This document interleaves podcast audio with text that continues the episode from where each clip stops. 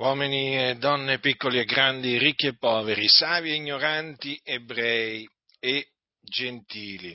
Ascoltate, la Sacra Scrittura, che è la parola di Dio, afferma in maniera inequivocabile quanto segue.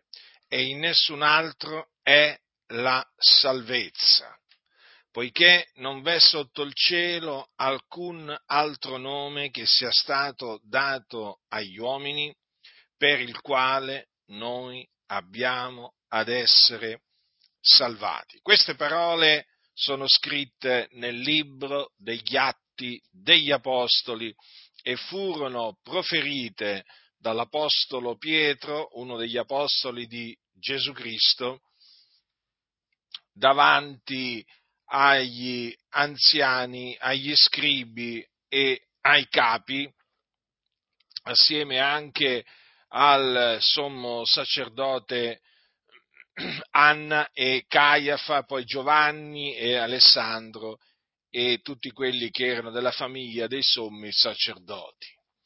Dunque in nessun altro è la salvezza. Allora, innanzitutto dovete sapere che cosa intende la Sacra Scrittura per la salvezza. Allora, la salvezza a cui si riferisce la Sacra Scrittura è la salvezza dal peccato o la liberazione dal peccato, perché, perché l'uomo senza Cristo, l'uomo senza Dio è schiavo del peccato, in quanto la scrittura dice che chi commette il peccato è schiavo del peccato. Dunque esiste una schiavitù, la schiavitù del peccato. E il peccato è la violazione della legge, cioè della legge di Dio, in quanto il peccato è la violazione della legge. Dunque, voi dovete sapere quindi questo, che siete schiavi del peccato siete sotto il peccato e proprio perché siete schiavi del peccato siete morti nei vostri falli e nei vostri peccati. Morti perché? Perché il salario del peccato è la morte, la morte. Dunque, la salvezza è l'affrancamento dal peccato. Ora la salvezza è in Cristo Gesù, perché è Lui che l'ha provveduta. Infatti Gesù Cristo, il figlio di Dio, è stato mandato nel mondo per essere il Salvatore del mondo. Per questo dunque il Dio Padre ha mandato il suo figlio nel mondo, affinché egli fosse il Salvatore del mondo. Infatti Cristo Gesù è venuto nel mondo per salvare i peccatori. In che maniera il Signore Gesù Cristo ha procurato questa salvezza? In questa maniera, morendo sulla croce, per i nostri peccati e risuscitando dai morti a cagione della nostra giustificazione. Questo infatti è quello che venne a compiere Gesù, il figlio di Dio, il che spiega queste parole di Gesù, per questo mi ama il Padre, perché io depongo la mia vita per ripigliarla poi, nessuno me la toglie, ma la depongo da me, io ho potestà di deporla ho potestà di ripigliarla. Quest'ordine ho ricevuto dal Padre mio. Dunque ecco la ragione per cui Gesù fu mandato dal Padre nel mondo, per salvare i peccatori. E io vi annunzio la salvezza che è in Cristo Gesù, il figlio di Dio. Quindi cosa dovete fare per essere salvati?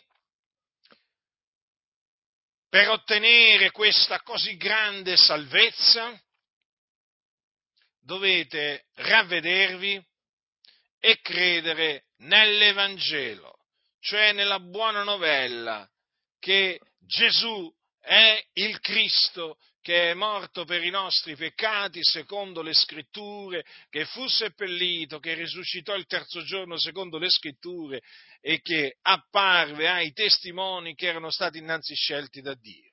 Questa è la parola della buona novella nella quale dovete credere per essere salvati dal peccato o dai vostri peccati, perché dovete sapere che l'Evangelo che vi ho appena annunziato è potenza di Dio per la salvezza d'ogni credente, del giudeo prima e poi del greco, poiché in esso la giustizia di Dio è rivelata da fede a fede, secondo che è scritto, ma il giusto vivrà per fede. Dunque è soltanto credendo nell'Evangelo che l'uomo viene salvato dai suoi peccati.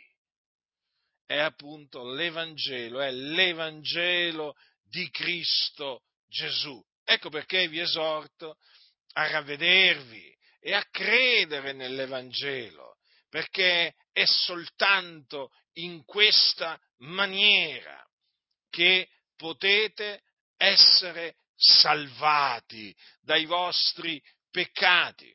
Quindi qualcuno dirà, ma allora, ma allora per essere salvati non bisogna, non, non, devo, devo, non devo sforzarmi di essere buono, la salvezza allora non si guadagna con le proprie opere buone, con delle mortificazioni, con delle rinunzie. No, perché la salvezza che è in Cristo Gesù è per grazia, mediante la fede e si ottiene credendo nell'Evangelo. Poi, naturalmente, dopo avere creduto, chi ha creduto è chiamato a compiere opere buone affinché il nome di Dio sia glorificato per mezzo di Lui, ma la salvezza dal peccato si ottiene per grazia mediante la fede, non è in virtù d'opere, affinché nessuno si glori nel cospetto di Dio. Così Dio ha stabilito che la salvezza fosse per grazia mediante la fede nell'Evangelo. E l'Evangelo che vi ho annunziato è quello, è quello l'Evangelo di cui Paolo dice che è potenza di Dio per la salvezza d'ogni credente. Non c'è un altro Vangelo mediante il quale si possa essere salvati. No, esiste solo questo Evangelo, che è l'Evangelo di Cristo Gesù. Dunque, quando la scrittura dice che in nessun altro è la salvezza, eh, vuol dire che all'infuori di Gesù Cristo, il Figlio di Dio, non c'è alcuna salvezza.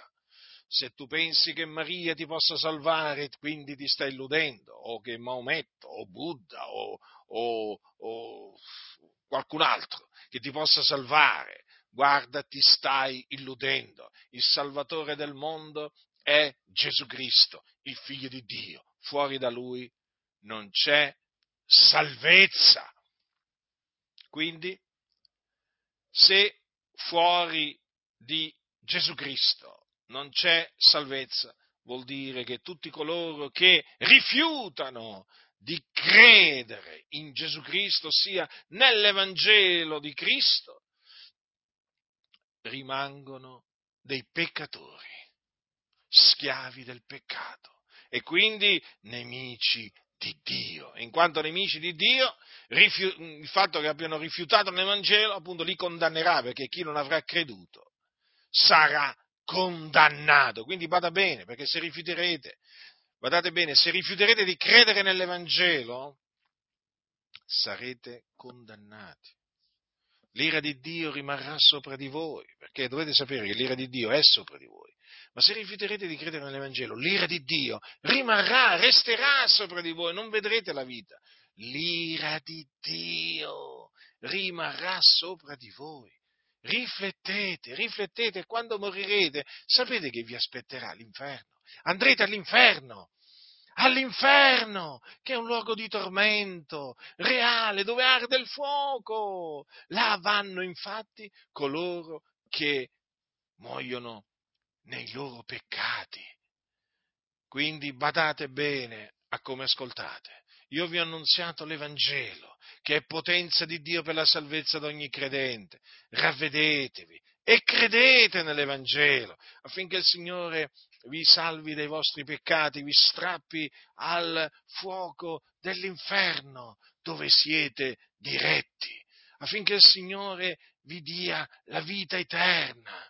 E così, almeno quando morirete, avrete la certezza che l'anima vostra andrà ad abitare con il Signore in cielo, nella gloria, in paradiso. Ma lo ripeto, se rifiuterete di credere nell'Evangelo, ciò che vi aspetta eh, è il fuoco dell'inferno, ve lo assicuro, così è scritto, così è scritto. Badate bene dunque, ravvedetevi e credete nell'Evangelo. Chi ha orecchi da udire,